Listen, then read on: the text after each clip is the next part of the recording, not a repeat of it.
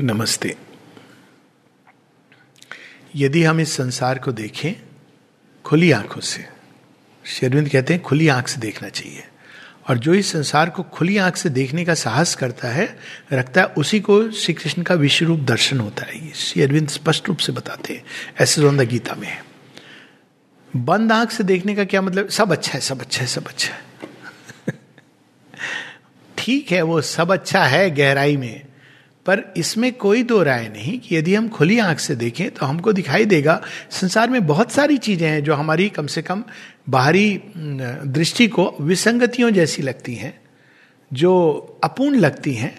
इसमें कोई दो राय नहीं हो सकती और सीमित लगती हैं।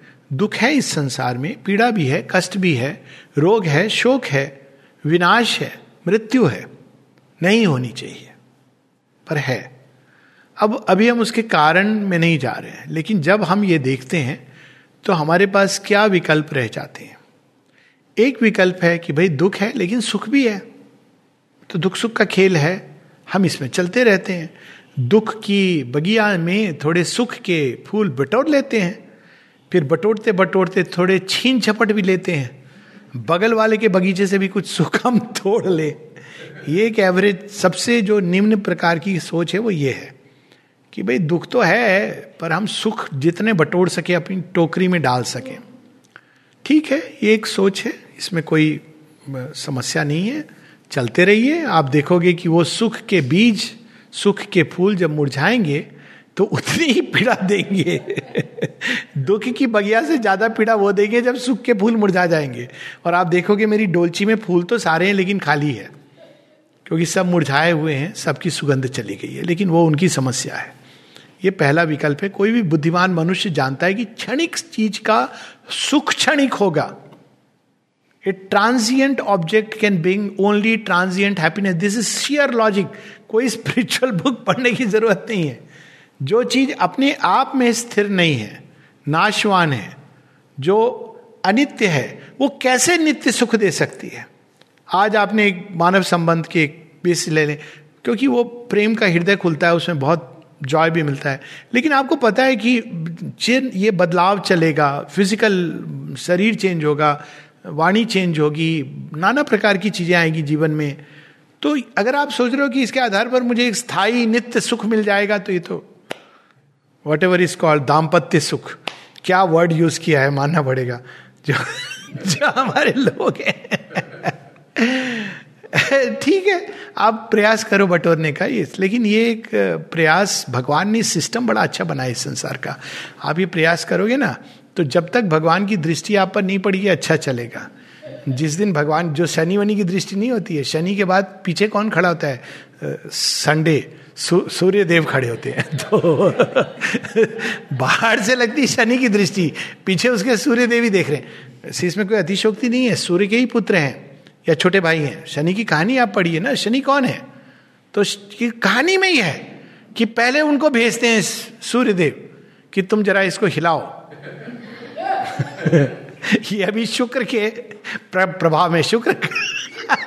Lady lady Venus is shining on him so कहते हैं, अभी लेडी वीनस बहुत हो गया। शनि देव जाओ अपनी वक्र दृष्टि डालो। अब शनि बेचारे अपना जॉब डिस्क्रिप्शन है उनका। उनको क्यों कोसना? अच्छे ही काम कर रहे हैं। शनि इधर से उधर, इधर से उधर, थोड़े समय, ढाई साल, जो भी, साढ़े सात ही।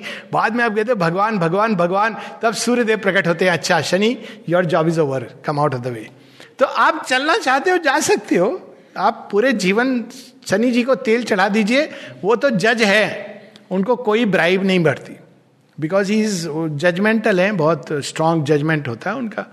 तो वो क्यों होता है? क्योंकि उससे वो कलुष धोके हमको सूर्य के लिए तैयार करते हैं। हाँ, यह भूलने की वाली बात नहीं है। शनि के बाद सूर्य आता है। सूर्य देव से जब आप पोषित हो जाते हो जब तेजो में हो जाते हो तब कर लेते हो तब सोमरस आता है। सोम रस पीने के बाद सब मंगल होता है। और वे बुद्ध, बृहस्पति तो सब आनंद ही आनंद है। Buddha is wisdom. जब सोम रस पीते हैं, तब असली विजडम आती जब तक डिलाइट नहीं आया ना तो बस वो केवल खोखला ज्ञान है। और विजडम जब आती है तो आप गुरु, बृहस्पति। देखिए कितनी अच्छी सीक्वेंस जिसने भी बनाई है। और उसके बाद अगर लेडी वीनस साइन करती है तो ठीक। लेकिन आप शुक्रवार से शुरू करोगे तो शुक्र के बाद शनि आएगा। तो ये बड़ी सिंपल सी चीज़ है, ठीक है? ये तो एक असाइड हो गया। संडे टू मंडे पर मूल चीज़ जो ये है सब्जेक्ट विषय पर अगर हम आए तो विकल्प क्या है हमारे पास? ये एक विकल्प है कि हम जीवन से एडजस्ट कर लेंगे, सुख बटोरेंगे इधर से उधर, ठीक है, आप करो, एक दिन वो चले जाएँगे, क्षणिक सुख है ट्रांजिएंट है। दूसरा विकल्प, हम संसार में रहते हुए, संसार की माध्यम से, संसार में जो शक्तियाँ हमें अवेलेबल हैं ह्यूमन बीइंग की सीमा में, उससे हम संसार को इंप्रूव करेंगे, वैज्ञानिक ये करता है। अच्छी बात है। वो अपने विज्ञान के द्वारा शरीर को निरोग कर देंगे शरीर को हम अमर भी कर देंगे ये भी सोचने लगे हैं क्या डीएनए चेंज कर देंगे ये सेल्स चेंज कर देंगे क्लोनिंग कर देंगे ठीक है। लेकिन अगेन यहाँ पर एक लॉजिकल प्रॉब्लम है। सीमित से केवल सीमित प्रा, प्राप्त किया जा सकता है। जब तक आप सीमित से असीम को प्राप्त करने का एक मार्ग है लेकिन आप सीमाओं को बढ़ा सकते हो और बढ़ानी चाहिए। कहने का अर्थ नहीं कि नहीं करना, ज़रूर करनी चाहिए। लेकिन एक टाइम आता है जहाँ आपके सामने एक वॉल आती है। ठीक जैसे सुख बटोरते बटोरते एक वॉल आती है जिसके आगे कहा जाता है फॉरबिडन गार्डन ऑफ़ प्लेजर आप उसमें, लेकिन आपकी आदत पड़ गई है सुख पाने की, खोजने की तो आप फॉरबिडन गार्डन में पाँव रखते हो, जैसे ही पाँव रखते हो सीन चेंज हो जाता है। वहाँ भयानक नरक खुल जाता है। तो आप कहते हो, ये क्या हुआ? ये तो बड़ा सुंदर गार्डन था। तो क्या कहते, कहा जाता है, वो तो हमारा प्रोमो था। एडवर्टाइजमेंट था, असल रूप इसका ये है। तो उसी प्रकार से जब आप विज्ञान के माध्यम से सीमाओं को पुश करते जाते हो पुश करते जाते हो तो अंत में क्या होता है, एक जगह वॉल आ जाती है। और सबसे बड़ी वॉल क्या है? जड़ तत्व की वॉल जड़ तत्व को आप कितना भी मॉडिफाई करते चले जाओ, जब तक उसमें एक नई ज्योति, एक नया प्रकाश, एक नई ऊर्जा नहीं लाते तो वो अपनी एक सीमा पर जाके रुक जाएगा। तो ये उसकी समस्या है। लेकिन करना चाहिए। जैसे पहला प्रयास, दूसरा प्रयास भी करना चाहिए। इससे it helps us to grow लेकिन वो एक टेम्पररी एक लिमिटेड प्रयास है, लेकिन जिन लोगों को उसमें आस्था है, उनको उस दिशा में जाना चाहिए। संसार में सबका अपना अपना स्थान है। तीसरा प्रयास, बुद्ध ने कहा यह तो नहीं हो सकता। क्योंकि उन्होंने ये दोनों चीज़ें देख ली थी, इसका अंत। तो उन्होंने कहा कि इसमें रमो मत। ये तो अनित्य है, असुख है, पीड़ा ही देगा अंत में। सुख है लेकिन वो सुख ही पीड़ा का कारण बन जाता है। जब बच्चा होता है तो लल्ला आया लल्ला आया, सब आपने पूरा मोहल्ला बुलाया, खूब खाना खिलाया, सब चले गए। लल्ला बड़ा हुआ और लल्ला हमारी देखभाल करेगा। आपको बाय बाय करके चला गया। अब वही जो लल्ला आया था आपका, वो कितना दुख का कारण बना। It becomes the source of unhappiness तो जब ये बुद्ध कहते हैं कि संसार में दुख, उनका पहला सूत्र है कि दुख। इट्स अ फैक्ट तो वो ये ऑब्लिवियस नहीं है कि सुख नहीं है। उन्होंने खुद देखा था। लेकिन वो ये कह रहे हैं कि सुख का भी अंत, सुख की परचूट का अंत दुखी है। तो अंत में दुख है। तो इससे बाहर निकलने का मार्ग खोजो। तो उन्होंने फिर बाहर निकलने के मार्ग में निर्वाण प्राप्ति का एक एट फोल्ड पाथ बुद्धम शरणम गच्छामी, धर्मम शरणम गच्छामी, संघम शरणम गच्छामी सीक्वेंस रिवर्स है। तो उन्होंने वो एक मार्ग दिया मनुष्य को।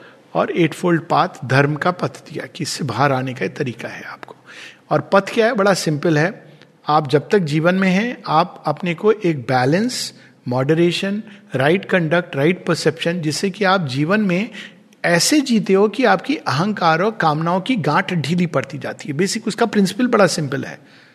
अगर थोड़ी देर हम ध्यान करें तो हम भी इसी निष्कर्ष पे पहुँचेंगे कि गांठ इतनी जो पकड़ी हुई है तो क्या कहते हैं राइट परसेप्शन पहले चीज़ें जैसी हैं उनको वैसे देखो, अपनी कलरिंग से देखोगे तो दुख तो है इतना, उतना बढ़ जाएगा। किसी के कारण आपको लग रहा है दुख हुआ, ये सच नहीं है। परसेप्शन देखो तो हमारी एक्सपेक्टेशन के कारण दुख हुआ। लेकिन जब आप ये कहते हो कि वो उसके कारण तो आप दुख और बढ़ता जा रहा है और ऊपर से आप कुछ नहीं कर सकते because you can't change the other person so right perception right conduct right understanding ये सब उनके एट फोल्ड पाथ में आते हैं। तो उसका मूल क्या है? जीवन को सही ढंग से देखो बैलेंस लाइफ लीड करो मॉडरेशन में लिखो, रहो, बहुत कामनाओं के पीछे मत भागो कि दूसरे का ये भी मैं हड़प कर लूँ, जो ईशावास्यम इदम सर्वम यद किंच जगत त्याम जगत, जो उसमें यही है ना, ईश तेन तक तेन भुंजिता माँ हृदय कस्य धनम दूसरे की धन संपत्ति पर तुम्हारी आँख क्यों है? बहुत महत्वाकांक्षा में जियोगे तो जीवन आपका जो मिलेगा भी, वो हमेशा एक फियर में रहोगे कि ये लूट ना जाए, छिन ना जाए। तो बड़ा सुंदर एक लॉजिकल चीज़ है, उसमें बुद्धि इज़ वेरी लॉजिकल और इस तरह जब हम कहते हैं तो इनकी पकड़ ढीली होती जाती है और हमारा मन ईश्वर उन्मुख होने लगता है। परमानेंट की तरफ़। बुद्ध ने ईश्वर की बात नहीं की, लेकिन परमानेंट। क्योंकि हम देखने लगते हैं कि ट्रांजिएंट चीज़ों में नहीं है वो चीज़। ये वैराग्य वाला वैराग्य नहीं है। उसकी बात बाद में करेंगे तो वो टर्न हो जाता है। फिर इसके बाद में जो लास्ट बिट आता है, वो ये है कि लेकिन ये संसार क्या बदला जा सकता है? कुछ लोग इस हीरोइक इंपल्शन के साथ कि ये सब तो ठीक है, लेकिन ये भी तो एक स्वार्थ है। हम संसार से बाहर हो गए, लेकिन संसार में तो पीड़ा, कष्ट, ये तो अचित अंधकार तो रहा। तो ये चौथा विकल्प श्री अरविंद दे रहे हैं। अब तक ये विकल्प नहीं था। कई लोग पूछते हैं, क्या अंतर है? ये अंतर है, मूल रूप से कि श्री अरविंद मोक्ष को केवल एक स्टेप मानते हैं। ये ज़रूरी है कि हम अस्थाई अनित्य की पकड़ से बाहर निकले। ये ज़रूरी है कि हम पीड़ा की गुफा से बाहर निकले। शोक से बाहर निकले। लेकिन वो अंत नहीं है। उसके बाद हम उसमें उतरते हैं ड्यू प्रिकॉशन लेके, पूरे ज्ञान के साथ। और इस संसार के अंदर, वही जो हमें अंदर में प्राप्त हुआ है, उसको विकीन करते हैं। वो परफेक्शन जो हमारे अंदर है उसको हम बाहर प्रकट करते हैं मैनिफेस्टेशन में सहायक बनते हैं। तो ये मनुष्य के सामने चार विकल्प हैं। लॉजिकली अगर हम सोचें तो और कोई विकल्प है नहीं। बाकी ठीक है, सबकी अपनी अपनी मर्ज़ी है अपनी अपनी अवस्था है। लेकिन अगर हम केवल सुख की खोज में रहेंगे, अंत दुख है। इट डजेंट नीड एनीथिंग जो पूरे, कितना मैं सुंदर लगूं, कब तक सुंदर लगूं you will face the wrinkles आप हेयर डाई भी कब तक लगाओगे? बड़ा भद्दा लगने लगेगा कि आपके चेहरे पे झुरियाँ पड़ गई हैं, बाल काले हैं, कोई पूछ लेगा कि कौन सी डाई लगाते हो? तो एक एक्सेप्टेंस के साथ उस मैक्सिमम आप ये कर सकते हो कि लिव विद सर्टेन एक्सेप्टेंस की लाइफ इज़ इम्परफेक्ट वो भी आपको एक फिलोसॉफिकल डिटैचमेंट देगी। पर सुख की तलाश करोगे तो अंत में दुख आएगा। दूसरा ये प्रयास है कि भाई हम इसमें रहते हुए इसी के माध्यम से इसको बेटर बनाए। शायद हो सकता है कोई एंटी रिंकल क्रीम आ जाए। ऐसा भी प्रयास करते हैं। विटामिन ई e दे दीजिए विटामिन ई e दे दीजिए। क्या होगा विटामिन ई e खाने से? हमारी झुरियाँ नहीं आएँगी। तो आप दिखाओ, जितने डॉक्टर हैं जिन्होंने विटामिन ई को ईजाद किया, उनकी भी झुरियाँ हैं। तो आपको बताना पड़ता है कि ऐसा नहीं है। ऐसी कोई दवाई आज तक नहीं मिली कि जो बुढ़ापे को ठीक कर दे या आप उसको लीपापोती कर सकते हो। मकान पुराना है, इमारत हिल रही है, बाहर से आपने पेंटिंग करा दी। डेंटिंग पेंटिंग से कार नहीं नहीं हो जाती है, दिखने लगती है, नहीं, इंजन वही रहता है। तो ये एक, लेकिन तरीका है मनुष्य उस पर तीसरा है कि जब एक बार देख लेता है कि नहीं, ये इम्परफेक्ट है तो परफेक्शन की खोज में निकल पड़ता है और देखता है बाहर नहीं है परफेक्शन इसमें नहीं है, अंदर है। और चौथा है रूपांतरण का मार्ग। तो ये चार विकल्प है मनुष्य के सामने। चुनना अपनी अपनी नियति है। नमस्ते।